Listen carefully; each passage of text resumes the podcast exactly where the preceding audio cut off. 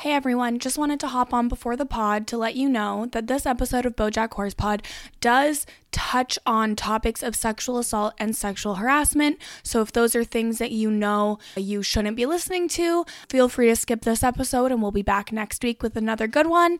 But if you listen and this does bring things up for you, we recommend reaching out to RAINN and you can get help 24 7 by calling 1 800 656 4673 or do the live chat on their website, rainn.org. We'll see you next week if you choose to skip. And now, on to the show.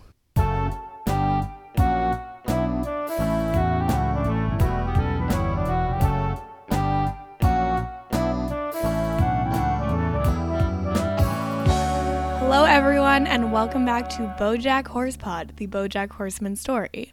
Today, we will be talking about season two, episode seven of Bojack Horseman, Hank After Dark. I'm Kirsten McInnes, joined as always by the lovely Lindsay Wilson. Lindsay, how are you doing? I'm good, but I'm not excited to talk about this episode. Yeah, so here's the thing, okay? I love this show, and I love how this show is not afraid to broach difficult topics, you know? Mm-hmm. And I I do like also that they were like, you know what, this is a pretty serious episode, so we're not going to lean into the jokes, you know? Mm-hmm.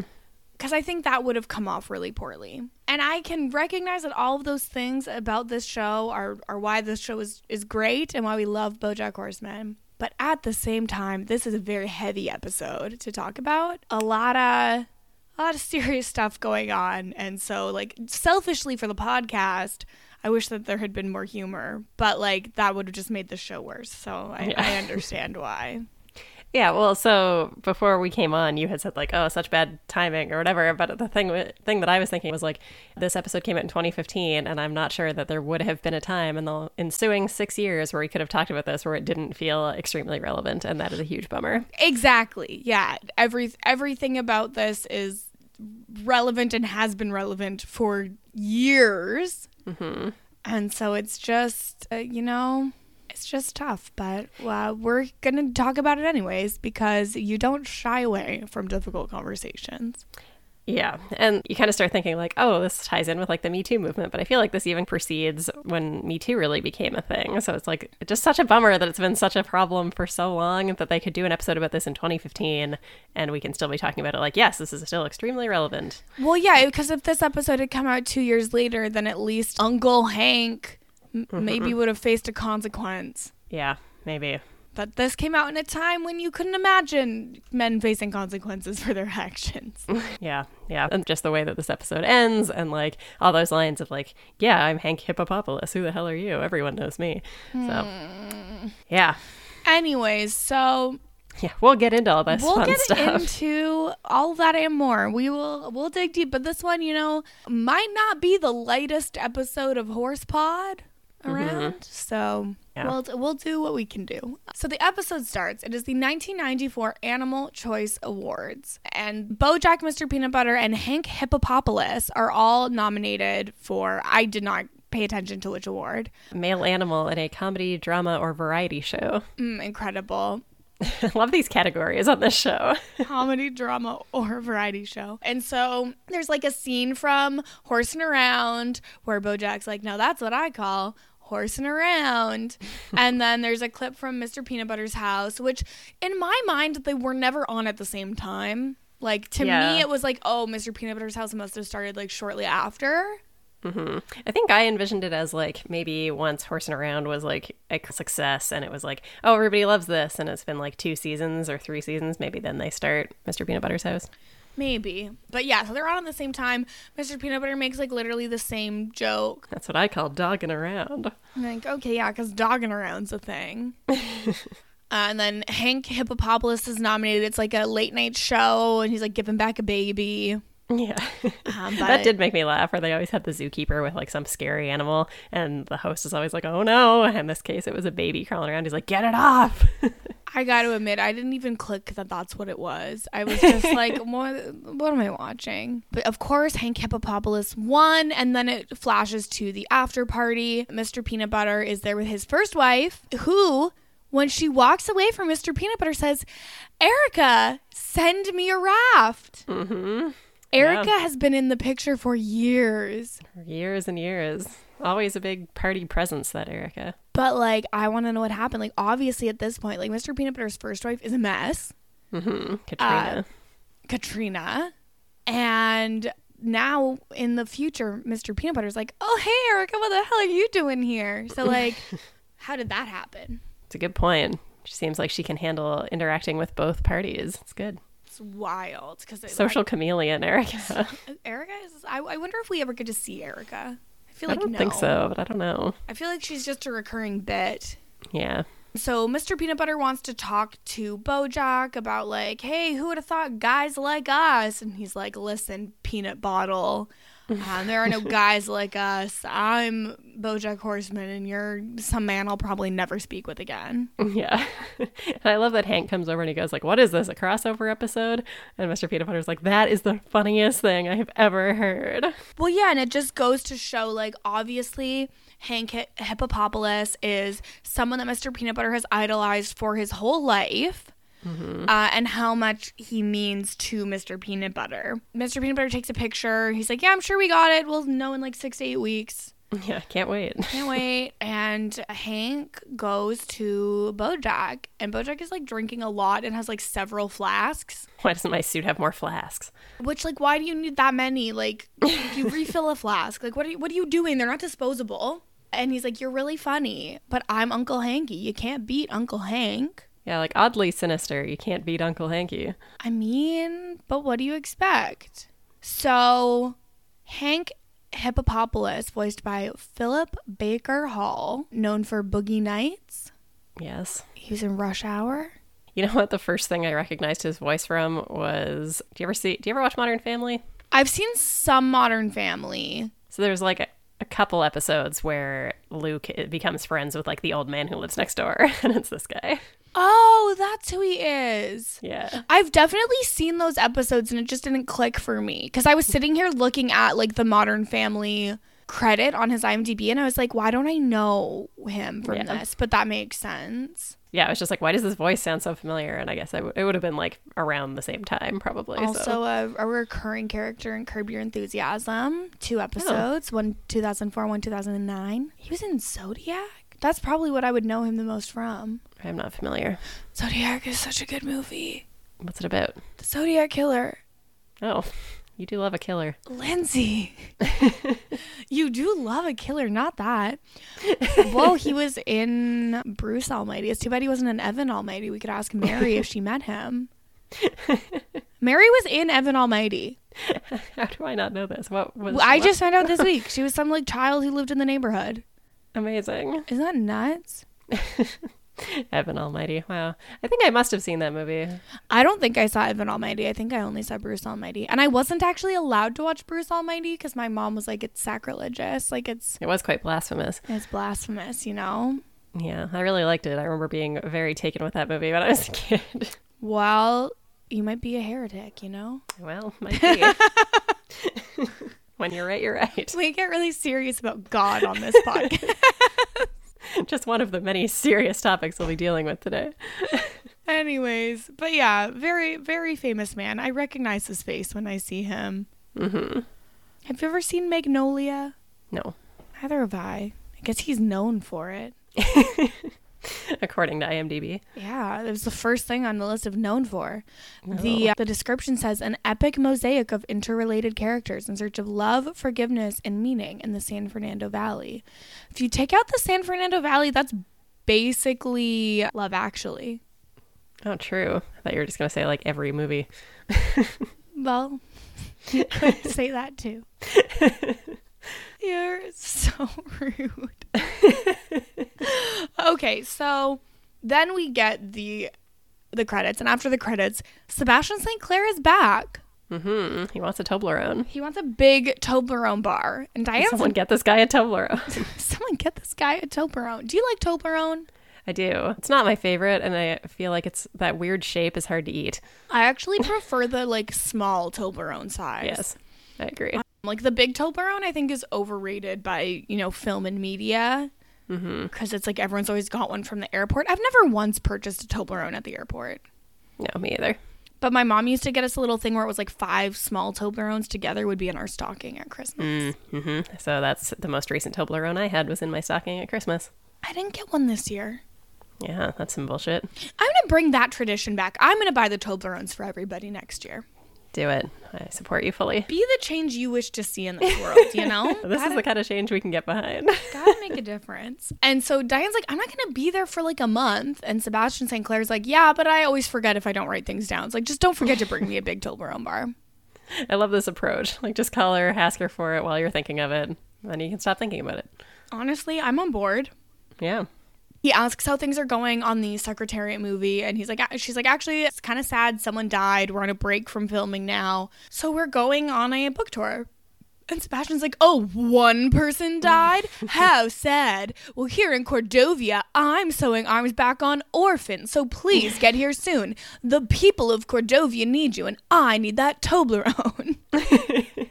More importantly, and then he's like did i sew those arms on you backwards are you giving me a Sure thumbs up or a thumbs down i can't tell I feel like reattaching arms is a much more serious endeavor than just doing stitches. Like what he just stitched the skin back, but just sewed them back on. no no care to put him bones back in sockets or anything Oh, like God. that. Like Children, their bones heal more easily, I think. cuz than- like I know you can do stuff like that. Like I know someone who has like a thumb from a cadaver ah, cuz they cut off their thumb as a child. you're right. Ugh, it's weird to think about. So it's like obviously you can sew like a a finger on or an arm on, bro- maybe an arm. Maybe you can't do a whole arm. Who knows? Where's Liana from science when you need her? Someone write in and tell us the logistics of this. Yeah, I'd like to know. Like, in, I mean, I guess we could just look it up on Wikipedia, but Absolutely not. I, I'm not going to do that, and I'm not going to write it down to remember later. So, if someone could please describe to me how you sew an arm back on a person, Or if you can. or if you even can, I, I'm sure you can. Yeah. Science has come so far. Yeah. So they're going on a book tour, and they are starting in Juneau, Alaska. And Princess Carolyn is like, "Listen, this is a big deal. You're in a film now. Anything bad you say can reflect poorly on Secretariat. You got to be good." And he's like, "Well, we're going to Alaska. How could I offend? Insert like 15 offensive things here." Mm-hmm. And she's like, "Yeah, of course. Why would I even ask?" It reminded me a little bit of the moment when they were like, oh, you got to like stay out of hot water from back when Herb was outed. I feel like that was kind of similar. I can't defend Herb because I'm trying to protect my career. Ooh, that is an interesting parallel that I had not considered. Yeah. Whoa. Just popped into my head right now. But. I, honestly, Lindsay Wilson, girl genius. Uh, so, what's wrong with me? I want that on my tombstone. I don't want a tombstone, okay? Yeah, very fair. But if I wanted Land is a at a premium. tombstone, I think you just put my most recent tweet, like five tweets on it. Yeah. That's good. like, and hopefully I've live tweeted my death, so it'll be really relevant. I feel like it would be fine to just put like extremely funny and hot. Extremely funny and hot. You know, you're not wrong, but Maggie Morgan might want that for her tombstone. Yeah. Do you guys live far enough away from each other that you could both have it? Yeah, I mean, we're not going to be in the same cemetery. Yeah. think I also fine. again will be in no cemetery at all. I kind of like I don't even know if I'd want to be cremated. Like maybe just donate my body to science, you know? Yeah. I've said the same thing. Like I would honestly I could think of nothing better than for my eternal resting place to be that they do research on one of those murder farms. Do you know what I'm mm. talking about? the murder farms. It's where they do like people donate their bodies to science and then the bodies are allowed to decompose in like different environments. Oh, yeah. um, so that they get more information on like what kind of bugs and like what kind of decay happens in different areas so that like when you find like a murder victim you can more accurately tell like when they were dumped there yeah. Did you learn about this from Mary Roach? no Okay. Who's that She has a book. She is a science writer and she has a book that's called Stiff and she talks a lot about like medical science on cadavers or like research on cadavers and that's one of the things she talks about. no i learned about it just from being a murderino Yeah, yeah. She went to one of those places and checked it out and it was uh, it was interesting.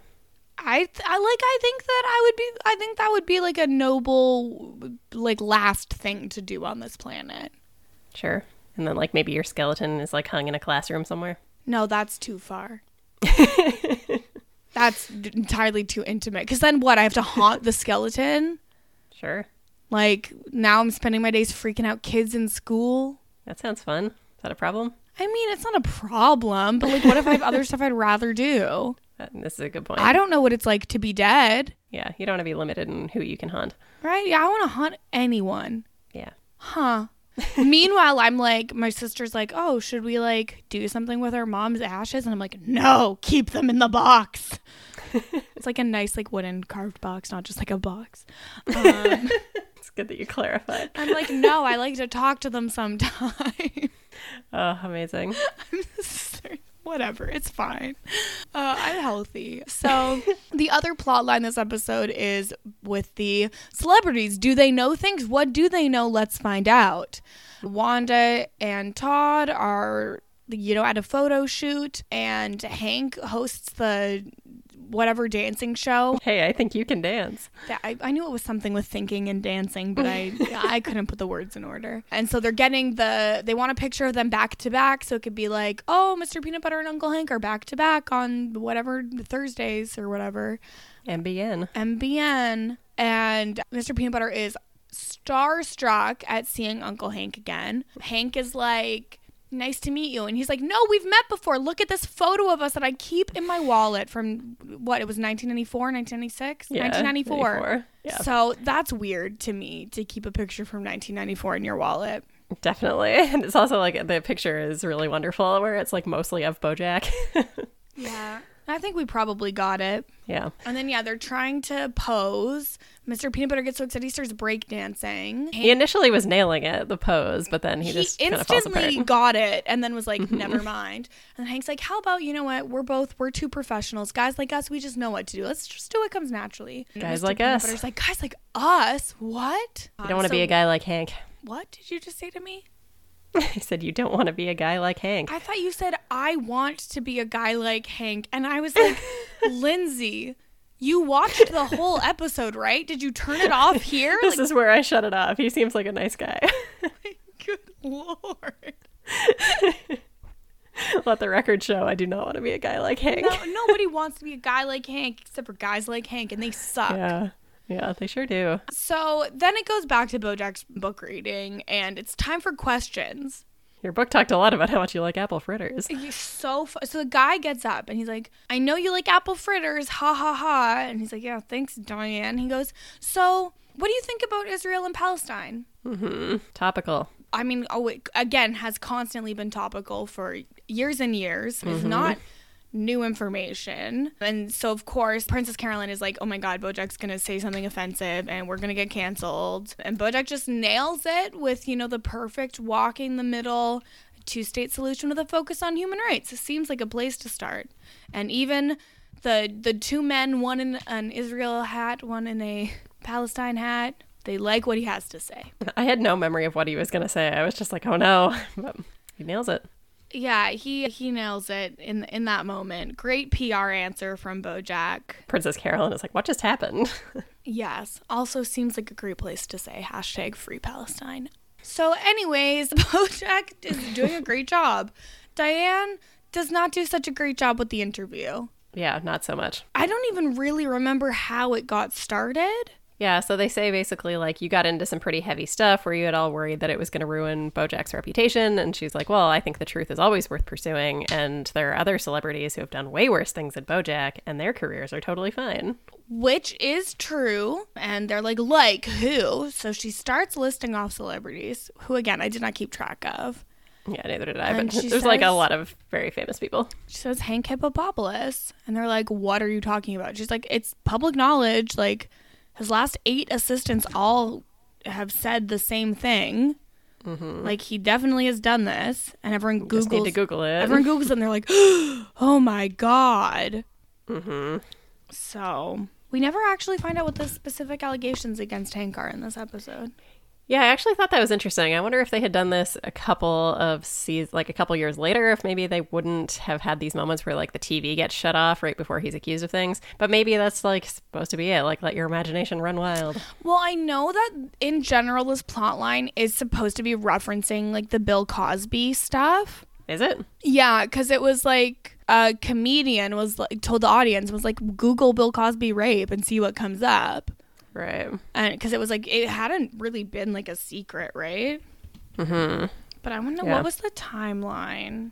Yeah, I was thinking it's just like any number of Hollywood men. Because he was convicted in 2018. Okay, we found an ABC News article timeline. Okay, in 2004, allegations came out.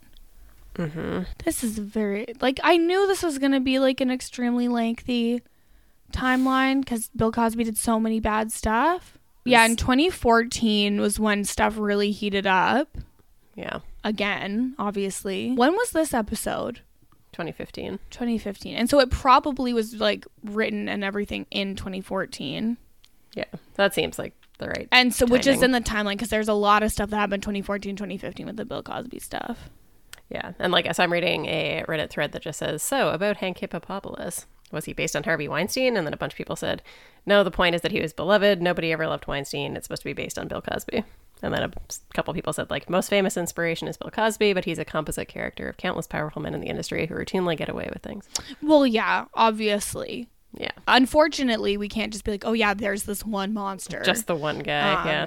it's It is a good point though about like him being beloved of like people being like what I can't possibly imagine that someone that we love could do something bad. Well, and I think that that's part of it too. Is it's like you know always like allegations come forward, and always, always, always. At least the stance that I'm taking, and I think I feel comfortable saying this the official stance of BoJack Horsepod: believe women because you know when things like this come out, there's not benefits to the people that spoke out. Like your life has already been damaged by what you've been through. And then mm-hmm. you get re traumatized by coming forward with it. And then you get re traumatized over and over and over again every time you have to talk about it, every time someone minimizes your experience, every time people don't believe you. You're not making a benefit. The system that we have does not work to adequately protect people who've been victimized. And that's what, what makes me so mad when people talk about like cancel culture and they're like, cancel culture's gone too far. And I would please give me one example of someone who's been legitimately canceled. Yeah. Like that doesn't mean anything. Like, someone being canceled doesn't mean anything. I would like people to face consequences for their actions. And if you want to call that cancel culture, then fine, you can call it that. But more often than not, someone has done horrible things. Those horrible things come to light, and nothing mm-hmm. happens to the person who's perpetrated them. And th- that's something that I I would just beseech people to keep in mind. Next time something happens and you have that thought of oh but maybe they're lying. Mm. Because there's overwhelming science and evidence to suggest that that's not really something that happens yeah, I think it, this episode does a good job of capturing that of people being like, "Oh, well, like why would you say that? You're just trying to get attention and just trying to ruin his life." Like, wait, I'm sorry, you're we're worried about ruining his life? Like, really? That's what we're going to be worried about here? And like that has happened in so many cases and like just believe women. Please just do it. I'm really glad you're on board with that because it would have really sucked to cancel the podcast in season two um, Yeah, I think we're both like we're on the same page about everything all the time, but just that's like true we uh, are on the same page about everything all the time freedom of- of speech is not freedom from consequence. Yeah. And if you're worried about, oh, but someone lost their job, okay, well, is their job actually a branch of the government? Because if not, then they're not actually protected. Your Yeah. actions still like can provide consequences outside of the legal system as well. Yeah, I was listening to a podcast the other day about how when men do these things, there will always be this like big outpouring of people being like, "Yeah, he did this thing, but like that's not who he is as a person." It's like, dudes don't get one free sexual assault. Like you don't get a free pass for this. That is who you are. You did a shitty thing, and now you have to deal with your consequences. No, no, Lindsay, the first one's free. It's like drugs. yeah, first one's free, and only if you do it after that are you a bad person. Yeah, you get you get one. And that's we've talked about this before the concept where people will be like, "I'm a good person. I'm a good person." And like how many times do you get to keep saying that while doing bad things mm-hmm. before something has to click of like, "Oh, maybe I'm not a good person." Yeah, exactly. And that, that was one of the things we talked about on a previous Yeah. episode of like, I think it was even Bojack being like, oh, but this isn't really me. And it's like, okay, well, I think people hide behind that all the time of like, I am a good person. I believe that. So I can do these shitty things because it doesn't actually reflect on who I am as a person. Like, no, that's just who you are. Well, I also think I think this is a good benchmark for anybody. If you just sit there and you're fundamentally like, I'm a good person, and you never examine that, mm-hmm. I hate to break it to you, but I think you're probably not a very good person. Yeah. I think good people struggle with being like, Am I good enough? Am I doing enough? Am I a good person? Am I a bad person if I do this thing? I think that's part of being a good person is co- like constantly checking in and making sure that you're continuing to meet like your standard for being a good person. And if you're just like, oh no, I'm a good person, uh, that means I can do whatever I want. Hate to break it to you, buddy, but you're a bad person. Yeah. I think they, that often kind of goes hand in hand with like shitty people because they just never actually think about the things that they do. And yeah, you're right. It's Absolutely. the, it's the same thing too with like smarter people tend to be the ones who like get in their head about like oh but am I smart? Is that the right thing to say? Do I know things? Let's find out. Let's find out. Um, whereas like if you are not as smart, you maybe aren't like constantly thinking about that.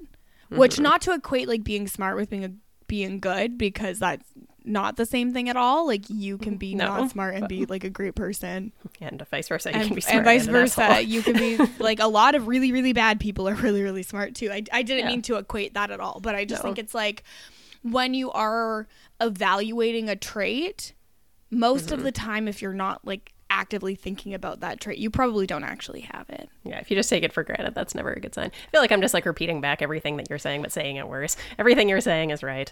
Yeah. Everyone just listen to what Kirsten is saying. Oh, we're God, Lindsay, we're so functional, so adorable.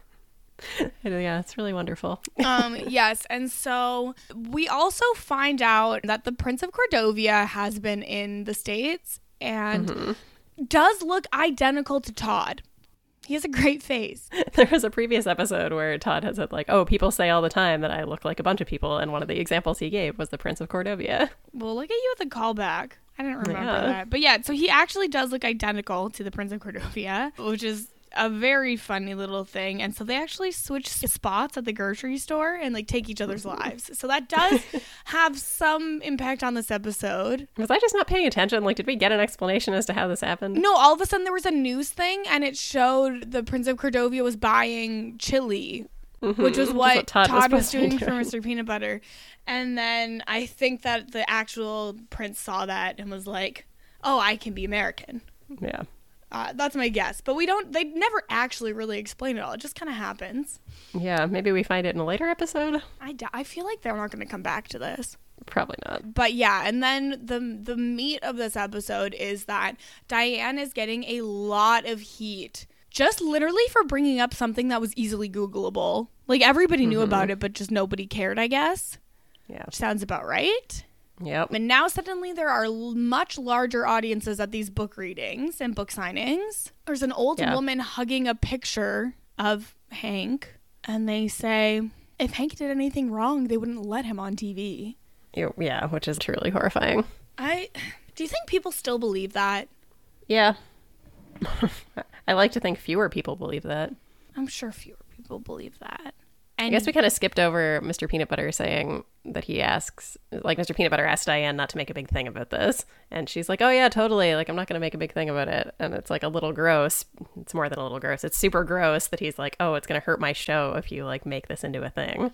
yeah, it is really gross, but I think it also just shines a light on p in general people are pretty self-interested and i think mm-hmm. especially when you're looking at you know hollywood where for years and years and years and years just absolutely hideous behavior got covered up at every point because of rationale like this. Like women wanted to say things about harvey weinstein for years and the people who did literally their career was just over.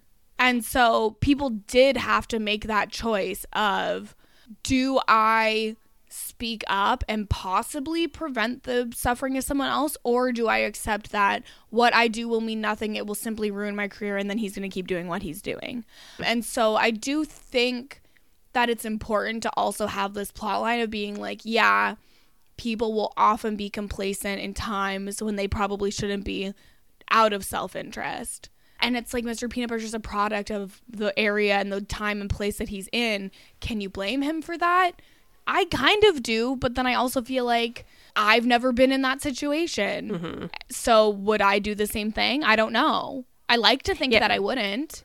And they do a good job, too, of, like, really driving home, like, how difficult this is for Diane to pursue in the sense that it's like, okay, there will be retributions and it's on people that you actually really care about. So, like, if she says something, oh, well, your husband works at this network and he's going to lose his job probably. And also like your friend Bojack's girlfriend is going to lose her job. And like there are all these people around you that are really going to suffer from you doing this. And even if you don't care that much about yourself look at all the backlash that's going to come and hurt people around you. So like I think they do a really good job of making it personal for her. It's just tough. It's tough. Like again it's it's a situation where there is kind of obviously a right thing to be doing and a wrong thing to be doing Mm-hmm. But that gets muddied when you think about how it impacts yourself and the people around you. Mm-hmm. And like people just don't believe you. And he has a lot of power that she doesn't have. Yeah. And there's also someone at this book reading that's like, you women are all the same. Yeah, this was the moment that made me furious. Shut up. I mean, several of them did, but this one I was just like, "Are you kidding?" Me? I me? didn't write everything down that that person said or animal. I don't remember if it's an animal person. I was like, mm, "Miss me with this. I don't. I don't want to talk to you or about you." Mm-hmm. Agreed. Gross. So gross, yeah. That is just like for attention. Um, like get um, out of here with your. And then bullshit. one thing that kind of happens throughout this is that BoJack will like purposefully be saying like really problematic things to try and get the attention off of Diane to try and shift the story to anything else. Yeah, she's upstaging him with this. Yeah, she is definitely taking the attention, and Bojack doesn't love that. Then we have got Bojack on the phone with Wanda, and Wanda's like, "Why is Diane doing this? Like, my network could like be gone because of this." Yeah. She's like legitimately pissed. And that also kind of goes to like, I think Wanda is one of the characters in this episode who we don't really get any nuance from. Mm-hmm. Like I feel like Wanda in this really represents the old guard and like this yeah. is how the status quo is and why would you say that and this is ruining my like career. And that makes sense especially she's been in a coma. Yeah, true. And it's like this is a person who makes money for our network. We've been hearing about this stuff. Like you get your like Matt Lauer is where it's like we've been hearing stuff, but like he brings in a lot of money. So like it's better for us from a capitalist perspective not to address this. Exactly. Yeah. And I, I do think it is really clever to have her literally be like she's been not awake for mm-hmm. 30 years. And so, of course, she represents like the past in a way. Yeah. So that was really well done by the show. Bojack says that sometimes Diane whips herself into a frenzy and just doesn't think rationally. And that pissed me off.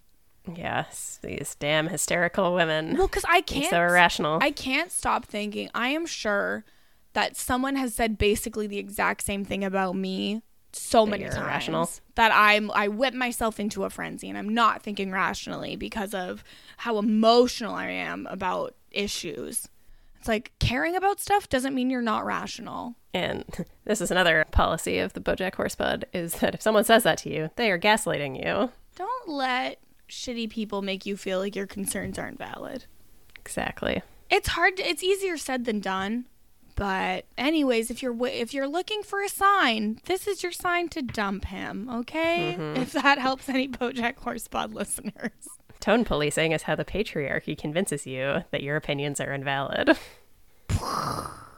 I, I, have nothing else to say. Mic drop moment for Lindsay over here. we get then they get off the phone and the our our friend Mr. Penguin is here and for some show, I don't remember what it's called because the kids have gone through puberty and they're rubbing themselves on everything. get a hose. She's like, if it's not one thing, it's another. Just get a hose. we also skipped over, and I just want to flag it because I say it all the time, and I don't know why I say it all the time. But there's a good moment for Mr. Peanut Butter where he's like, "I'm really getting along with JD Salinger." Did you know we both hate phonies? I love that. I did actually laugh out loud at that moment because Diane goes, "Yes, I did know that." Yeah, I love that. You're like, I did know that actually. Yeah. yeah. Anytime anyone mentions Catcher in the Rye, anything like that, I'm like, did you know we both hate phonies? you didn't even say that yeah. last week when we talked about Catcher in the Rye. So like, I know, but I made a note of it. you're a liar. I made a note of it. it's like for next week. oh my god. I didn't want to spoil the joke before people got to it. I do think we talked about phonies last week, though. And so this is where, you know, Todd, the well, the Prince of Cordovia as Todd is bringing Mr. Peanut Butter his mail and has opened all of the mail. Mm-hmm. Mr. Peanut Butter is like, Don't you know this is a felony? And he's like, I don't know. I'm just poor American. Mm-hmm. Impoverished. it's totally fine. Mr. Peanut Butter is getting so many death threats for Diane And Prince of Cordovia is like, Your wife, she poke bear. Bear not like to get poked. Bear get angry. And then goes on like a monologue about how bears kill like poor villagers. So, ugh, this episode is just a heavy episode. Mm, I know. So then they are at Manatee Fair, which is a great pun, With Amanda Hannity. with Amanda Hannity, who is voiced by Christine Baranski. Have we talked about her already? Have we? Maybe not. No, because we've never talked about Mamma Mia on this podcast. Oh, yes. That's her. Yes. Um, She's the one who sings What Does Your Mother Know? Exactly. also, what I know her best from is when she was on Ugly Betty for a little bit, which is so stupid because she was in like three episodes and was like not her face wasn't there, but I just like remember her voice from like the phone calls in Ugly Betty. She was in How the Grinch Stole Christmas also. First movie I ever owned on DVD. First movie you ever owned on DVD. Yeah, put that on the Lindsay trivia quiz. Whoa. I'm gonna have to make a Lindsay trivia quiz. Obviously, very famous, very good career. And so, what's Fancy Nancy? she was also she's in the Good Fight. There's another Bad Moms movie because it's in pre-production. It's called Bad Moms Moms, and she's in it. it's the third Bad Moms. I didn't know there were two. There are three credited cast members so far for Bad Moms Moms. One of them is Christine Baranski. Do you have any guesses on any of the others? One of Who them. else would be a mom's mom? I feel like one of them is Mm. like pretty obvious. Really? Like I see their name and I'm like, yes, of course. Who is it? Susan Sarandon, Oh, yeah. Yeah, that tracks. right? Like I just instantly I'm like, yeah, okay, th- she would be She bad could play mom's someone's moms. mom's mom. She'd be a bad grandma. yeah. Also, would be Susan Sarandon's 74? God. it would be bad to also not mention that Christine Baranski's in Chicago and Into the Woods. Yes. Chicago. Good call. I don't need any of those Chicago heads to be coming at me saying, you, you didn't mention that she was in Chicago. I know, okay? I know. She was in Chicago. I know she was in Chicago. Let me live. I don't. We honestly, we should just simply stop talking about the cast because I was about to say cast and crew. We don't talk about the crew, so We never talk about the crew. um, which I think well, that might make us bad people, but whatever. we don't know anything and we don't want to do the research. Like I already if someone don't. will provide it to us, we'll read it on the podcast. I already don't know anything about the cast, let alone the crew. Like leave, let me live. exactly. But yeah, so at Manatee Fair, Diana's pitching an expose on Hank Hippopopalous and she wants to write like a big this big article. Princess Carolyn is like, I have your back on this. Like women have to stick together. Even Amanda is like, yeah, this his career is basically suggesting that his reputation is more important than the lives of the women. She literally just is spitting pure facts this whole time. All eight of Hank Hippopopalous' former assistants have said nothing and do not want to talk. So Diane's like, I'm going to keep working at it, blah, blah, blah.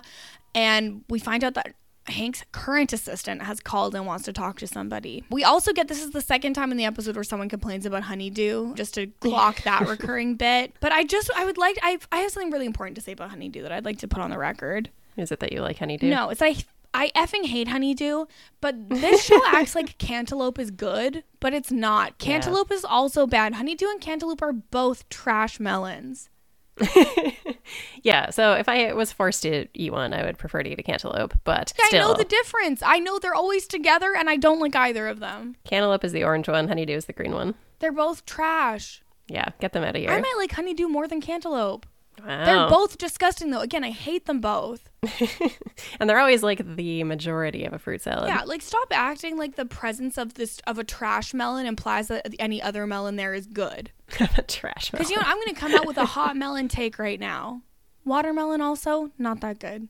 Whoa, that is a hot take. It's a hot take, I know, and I need to stand in my truth. wow. Like I'll eat watermelon, whereas. I won't eat honeydew or cantaloupe. So like, it is better than them. But you think I'm buying a watermelon? I'll just drink water, honey. Yeah, I don't think I've ever bought a watermelon, but if I was like at some sort of event and it was like, look, and here is some watermelon, and it was like summertime and it looked like it was really good, then probably I would eat it. Like- Actually, probably. I would certainly I'll eat it. eat it at an event or whatever. If mm-hmm. there's no other option, which often there's not because I'm vegetarian. But I'm not happy about it. It's so gross. It's one of the grossest things that I will eat, though. Watermelon? Yeah. It's one of the grossest things you'll eat. Because most of the things that are gross, I just won't eat. Watermelon, I'll eat if it's there, but like I wouldn't buy one. I've been down that path before. I've tried to buy a watermelon. It didn't go great. No, no. They're also often very large. What do you do with it? You know, You buy the small little circle one, and you got to eat it fast. real fast. That's the thing. It's overrated. I, and that's obviously why melon is like the majority of a fruit bowl because you get such a large quantity. Yes, for sure. No, I'm definitely pro watermelon. I'm sort of whatever about cantaloupe, and I'm quite anti honeydew. So if it was a fuck Mary kill, watermelon, cantaloupe, honeydew, Mm-hmm. you would kill honeydew, Yeah. marry watermelon, and fuck Yeah. cantaloupe. I guess so, because then in that scenario, it's like a one night stand. Yeah. Yeah, and I can spend my life with the watermelon. Yeah, and I guess that's the kind of the definitive for it. Yeah. I mean, in this scenario, you're suggesting it was like sort of a mediocre night, but it's just the once. Well, yeah, I mean, it's not going to be a great night. but I, what? Better than a night with can like honeydew. Exactly. Agreed. Oh. and that's important stuff happening. This is what people are here for. So Diane goes to meet with the current assistant Nicole. They meet in a parkade, which is just like in my mind where like a shady meeting like this would happen. Mm-hmm. But Hank is actually there, and he has plotted the whole thing to get face to face time with Diane. And it's like no one is going to believe you. I'm not a bad guy. The news cycle is going to change in 24 hours and I'm going to be forgiven, but you're like done. I'm Hank mm-hmm. Hippopopalous. Who the hell are you? Yeah. And that's like the sort of big gut punch moment of the episode in a series of like horrible moments. That one's where you're just like, this is very heavy and so brutal. And I think that's the moment where it's like, God, how the hell are we going to talk about this? Yeah, ex- exactly, right? Mm. And through the whole episode, too, we get all these news clips, and it does give us a little insight into what Todd is doing as a Prince of Cordovia. But then there's literally right before this scene, there's a part where it talks about how Todd gave away. Like the Prince of Cordovia gave away their whole fortune, fired their main advisor, and it's like this might fix Cordovia or it might like ruin the country forever. We don't really know. But then it's like mm-hmm. back to our main story. What's wrong with Diane?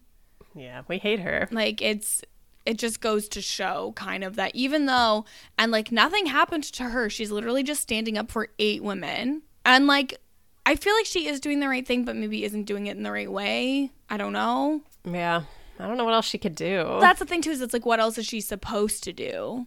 Yeah. so it's just it's tough. But then we find out that manatee fair is killing the story. And like uh, the corporation that owns manatee fair also owns nbm and it's like literally every corporation all in a row Yeah, yeah. And so they're like, no, we don't think it's a good time for it. And like, they just don't want to do it, even though this Amanda Hannity or whatever was like all in just before. But it's like, no, I talked to my boss's boss and like, it's not happening. Yeah, everything she had to say was on point and you and obviously that's what she would rather do is to post the mm-hmm. expose. But now her career's impacted and suddenly mm-hmm. her her tone has shifted. Yeah, and I think one of the things that I'm sure smarter people than I have said the same thing, but I think it's important to note that when we think about kind of like the big break of Harvey Weinstein, it was like, oh, that finally happened. Like it was a white dude who broke that story. So like I think it's important to recognize that we have Diane, she's a woman of color, she's Vietnamese and she's trying to break the story and she's just getting crushed. I think that eventually it took a white guy finally breaking the story and a guy with like power and influence. And so I think that like this really tracks. This makes a lot of sense and seems very plausible. And that's what makes it so sad. Mm-hmm. So then we find out they've got JoJo's, the Trader Joe style of Oreo. Amanda offers one to Diane. She says no. She goes, but because you're mad at me, right? Not because JoJo's are trash. that really did make me laugh. Well, okay. Do you have any experience with Trader Joe's? Because I've never been to one. That we don't have them in Canada, obviously. But like, have you ever been to one in the states? no, but people talk about it all the time. People are obsessed with Trader Joe's version of everything. Yeah, yeah, everything. Like, let me tell you, if you want Trader Joe's everything but the bagel, go to Costco. You can get a different version that's not Trader Joe's. Mm-hmm. Not everything has to be from Trader Joe's. I hate to break it to you. like, like we've said all of these things that are like very strong stances about very political subjects, and I think this is what's going to get the most pushback. Like you're saying that the people don't need to go to Trader Joe's. I mean, go to Trader to Joe's if you want to. You gotta eat. Like you gotta buy groceries anyways. Like you might as well buy them at Trader Joe's, I guess. I mean, I don't know if they've done anything bad, but Mm-hmm. the like people see Trader Joe's as like a religious institution. Maybe they're amazing, and we just don't know. Maybe. I mean, it could be. So Mr. Peanut Butter also has a, an entire box of hate mail for Diane. And at this time is when the Prince of Cordovia is like, uh, America's nice to visit, but this is no way to live. Like, I've got to go back. Yeah. They're still in New York, and Bojack and Diane finally have like their argument about everything. And Bojack's like, "What? Like, what's your end game? Like, what are you planning? Like, what do you expect to happen?" And so Diane asked Bojack, like, well, what do you think he's innocent? And Bojack's like, no, of course I don't think he's innocent. I think he did this, but I just don't understand what you're going to accomplish because everybody Mm-hmm. knows nobody cares. Yeah, you're not going to be able to beat him. And then this is where Todd comes back in. And this is like things, th- it took a turn and got even darker. Because Todd is like, oh, I might have started a genocide. Like, Cordovia's in a bad situation. And like, this is horrible. Like, I'm sure you've seen it on the news. And they're like, no, the whole news has been about Diane this week. And Todd's like, what? But this is really serious. Yeah, he said like someone came in and asked me if it was a go, and I said yes, and he said God help us all. And now I'm not sure that was the right answer. Yeah, so Todd's been doing some bad dictator shit. We don't know specifically what, and I it, and it does go to show where it's like a lot of international news and like things that people should be aware of happening in the world. You don't find out about them because the news is focused on like whatever fluff piece has has taken the public's attention that week. Mm-hmm.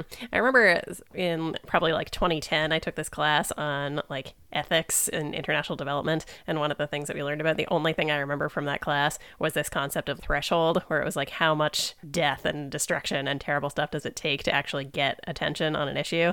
And this made me think of that of just like nobody cares unless like you can finally bring it up over this threshold. It just makes you want to cry. Yeah. What a fun show we talk What about every a week. great show that we're talking about every week. Yeah, and so Bojack and Diane are continuing to argue, like who is on whose side.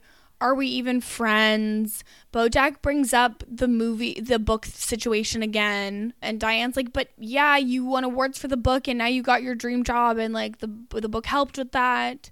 And Bojack's like, "But you're my friend, and you hurt my feelings, and it's weird that mm-hmm. you never apologized for it." And he's right; it is weird. Yeah, I, I think that was a great point, and he, it's hard to argue with that. Like, yeah, she definitely should have apologized. at the end of the day, Bojack has taken all of these benefits to his career based on the book that Diane wrote about him. Hmm. But there is still the human element of where she really did like emotionally manipulate him and mm-hmm. hurt his feelings.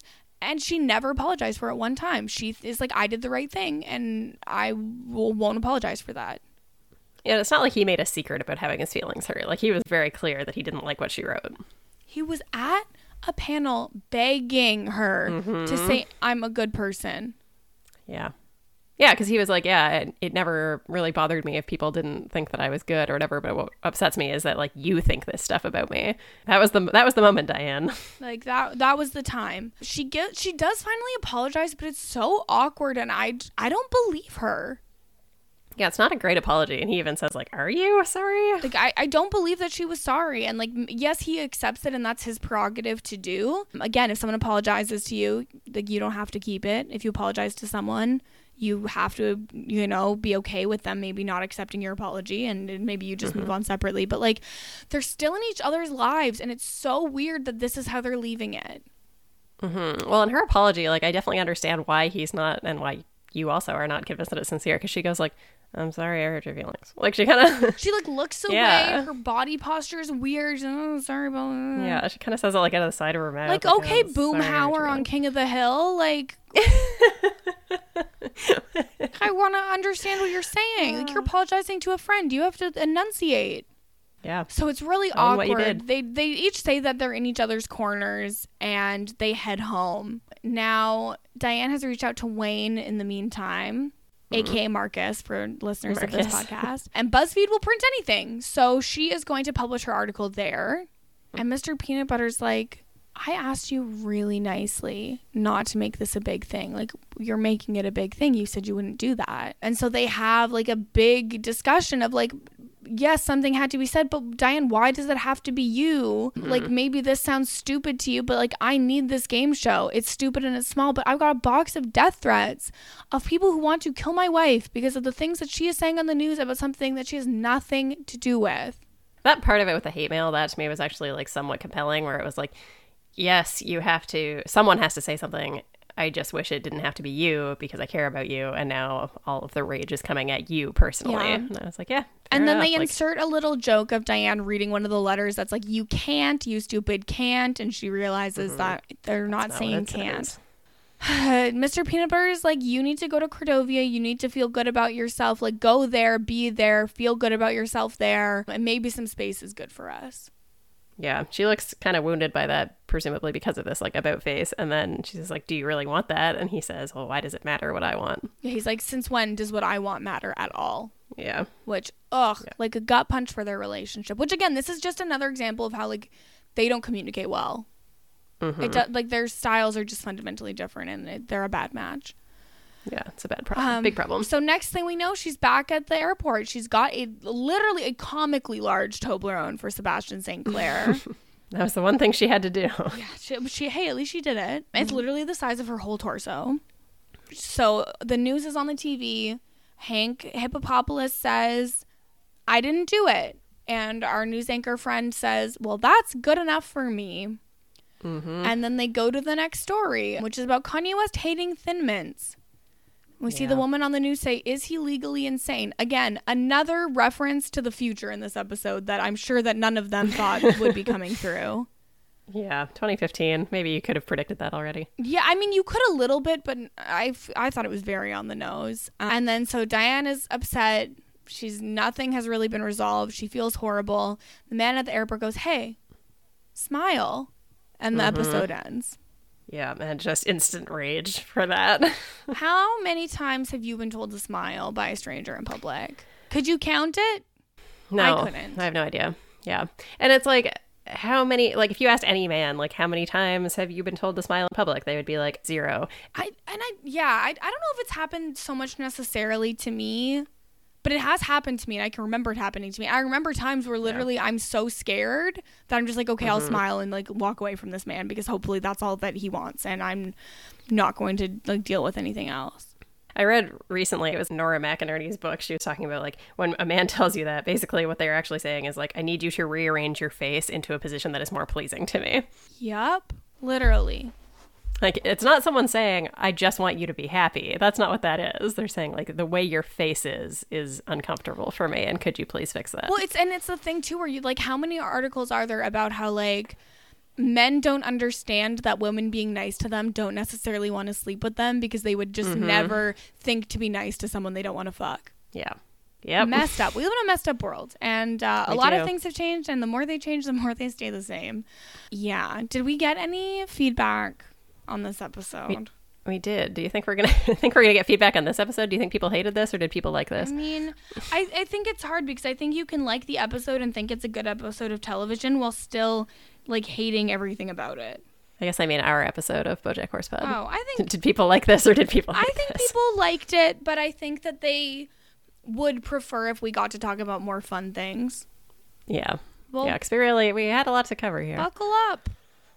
Yeah. Okay. So we got an email from Sarah. Thank you, Sarah, for being so consistent and reliable. We love you. She had a couple comments from last week where she says, "Have you ever accidentally told someone you love them?"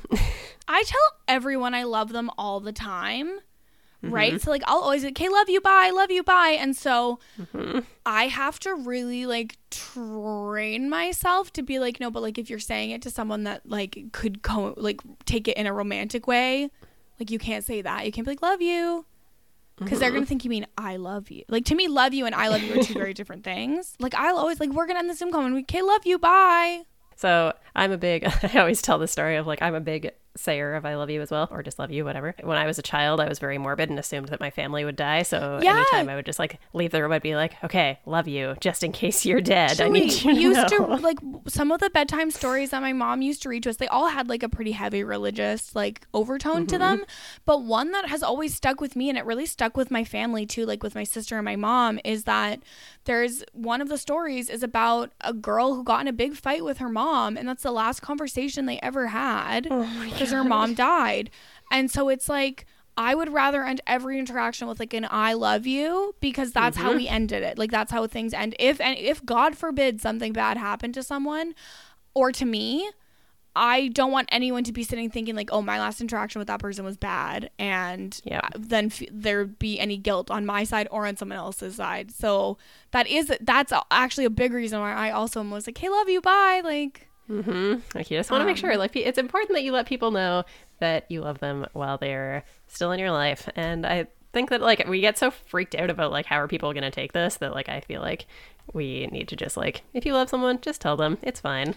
yeah, We're a pro love podcast in Pro-love spite of our podcast. angry feminism. But that's the thing. I don't think we're necessarily like it's that this is angry feminism. I think that we're mm-hmm. just two women operating the in the world expressing our beliefs on how we feel mm-hmm. about things and that doesn't have like an an emotion value to it. Like it's just facts that we're sharing how we feel about our experiences mm-hmm. of being alive and that doesn't negate the ability to feel love or be positive or be kind because at the end of the day I think I can speak for both of us that our beliefs are rooted in caring about people and wanting things to be better for everyone.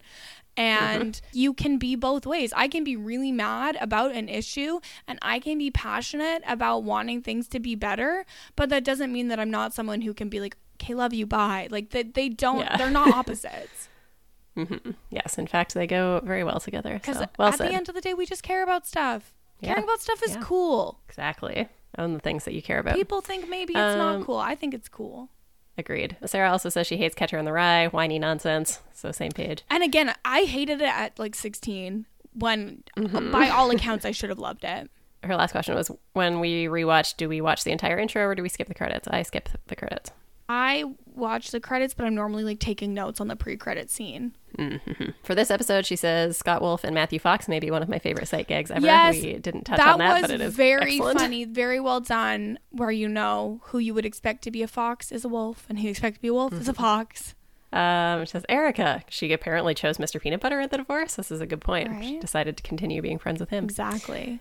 yeah the garage scene is so ominous definitely how bill cosby would shake people down good call I think Bill Cosby would do much worse. Hmm. Yeah. When do you think the writers realized they had a really interesting character in Diana and decided to flesh out her character? It almost feels like they were letting the character inspire them as they wrote and didn't necessarily know where they would end up. I think that's interesting. I don't know. And see, that's a that's a discussion that Mary and I have about Riverdale all the time because she is very like adamant that they just like are making shit up as they go along and they don't have a plan at all. and I am adamant that like they know what they're doing like for a season of the show. Like maybe they don't know where it's going to go after that, but I think that they have planned the season in advance. She thinks they're just writing episodes as it goes, and I I don't think that's how TV works. So I think that they probably after season one, I think a lot of people resonated with Diane. Yeah. And that almost is like made more possible by the fact that they didn't flesh her out that much. It's like Mm-hmm. how Stephenie Meyer talks about writing Twilight and like purposefully not gonna say that. describing like what Bella looks like because she wanted every like 13 year old girl who was reading it to see themselves in her. Mm-hmm. Right? the comparison I was going to make was like, I remember reading a thing, it was by the Oatmeal, I think, where he was like, we could like call her pants because you can just put her on like a pair of pants and she, and she will be you. Yeah, ex- exactly, right? And so I think that by having Diane in season 1 not have as much of an identity of her own, it gave people the ability to really like step into again her pants, you know?